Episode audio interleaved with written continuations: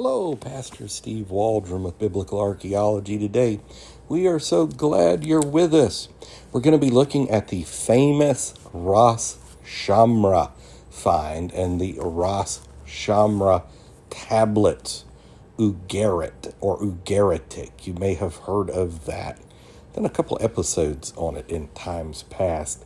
But let's dive in. We're on page 1784 of the Archaeological Supplement done by Frederick C. Owen in the Thompson Chain Reference Bible. The ancient city of Ugarit, now known as Ras Shamra, was a greater commercial and religious center which lay on the coast 40 miles southwest of Antioch, opposite the island of Cyprus. And it tells us so much about uh, Canaanite worship and all this.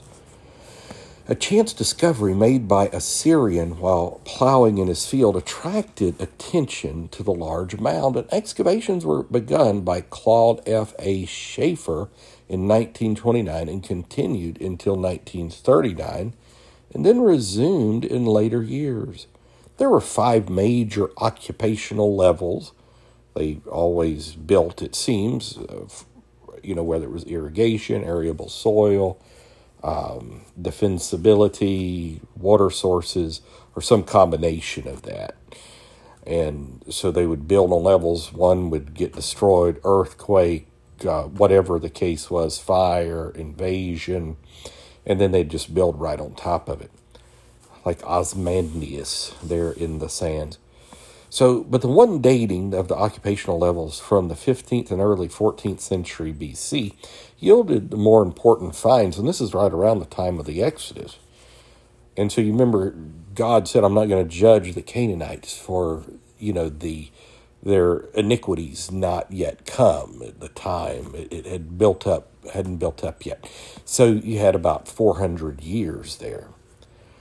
In a cemetery were found magnificent vases similar to those found in Cretan palaces, large storage jars like those found in Christ's time, a complete table service 3,400 years old, a whole set of weights ranging from an Egyptian mina, 437 grams, down to small fractions of it, a well preserved bronze figure of the Egyptian god Horus, a bronze figure of a seated god, a splendidly preserved figure of the Phoenician war and weather god Reshef, and a gold statue of the Phoenician goddess Astarte, and a stele of Baal, one of the few known representations of this local god.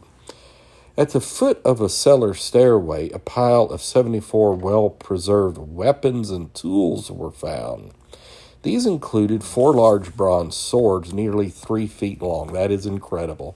11 lances of various shapes, 27 flat axes, 14 large hoes, two pretty daggers with inlaid handles, four sickles, nine chisels and drills, and a graceful tripod with little bells shaped like pomegranates, kind of like the high priest garment, suspended from it.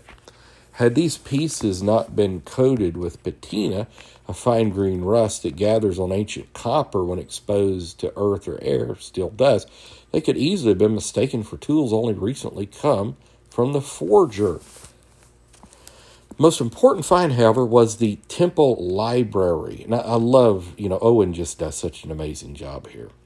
Located in a building between the Temple of Baal and of Dagon. Here were hundreds of tablets which revealed the culture not only of the Phoenicians, but uh, or Phoenicia, but of various surrounding countries. Many of the tablets were written in ordinary cuneiform script, but more than 600 tablets were in a script which appeared to be in cuneiform. It could not be read by the experts. These in time proved to be alphabetical writing composed of 30 cuneiform signs, a new Semitic language closely related to Hebrew and other Semitic dialects spoken in Canaan. That's fascinating.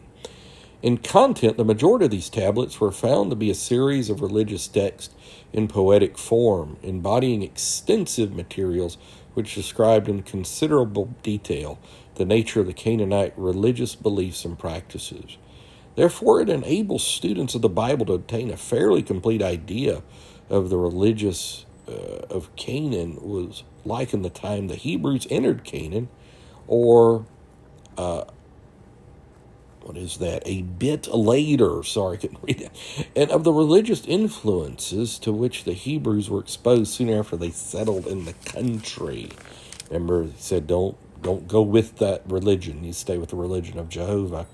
Certain of their ceremonial rituals, such as the trespass offering, the peace offering, the wave offering, burnt offering, and offering of first fruits, were so similar to those of the Hebrews that some were led to wonder if certain Midianite immigrants may not have brought them to Ugarit, Rosh Shamra, during the years the Hebrews were wandering in the desert wilderness. In beliefs and practices, however, there was immeasurable differences, and that's true. At the head of the Canaanite pantheon was El, who was the creator and father of all. Yet in their scheme of things, he had a consort who was Asherah or Ashtaroth. Some would say those are two different deities. A fertility goddess whom Israel constantly denounced in proportion to their loyalty to God and moral righteousness, such as Easter. We get that from Ishtar or Astarte. Their other gods were Baal, Dagon of Samson fame and uh, Ark of the Covenant. Fame, Resheph, and Hadad, such as Ben Hadad, the king in Syria, all of whom were not only represented being immoral themselves, but unmentionable licentious practices were commingled with the worship of these gods, just as the Bible infers. So, the wickedness of the Canaanites is seen in the Ras Shamra tablets, but so much more discovered at Rosh Shamra or Ugarit. So God bless you. We just want to say thank you so much for listening. Join us again tomorrow. We're going to be looking at Rome. Maybe have to do a couple of sessions on the city of Rome. And uh, want you to keep studying, praying. Please subscribe and share. And again, join with us tomorrow. And join us over at Facebook and YouTube under New Life of Albany, Georgia, or newlifeofalbany.com. God bless. You may feel led to give. That's where you'd give, or either at Tithe LY. So we will talk with you later. Again, share with your friends and family. God bless.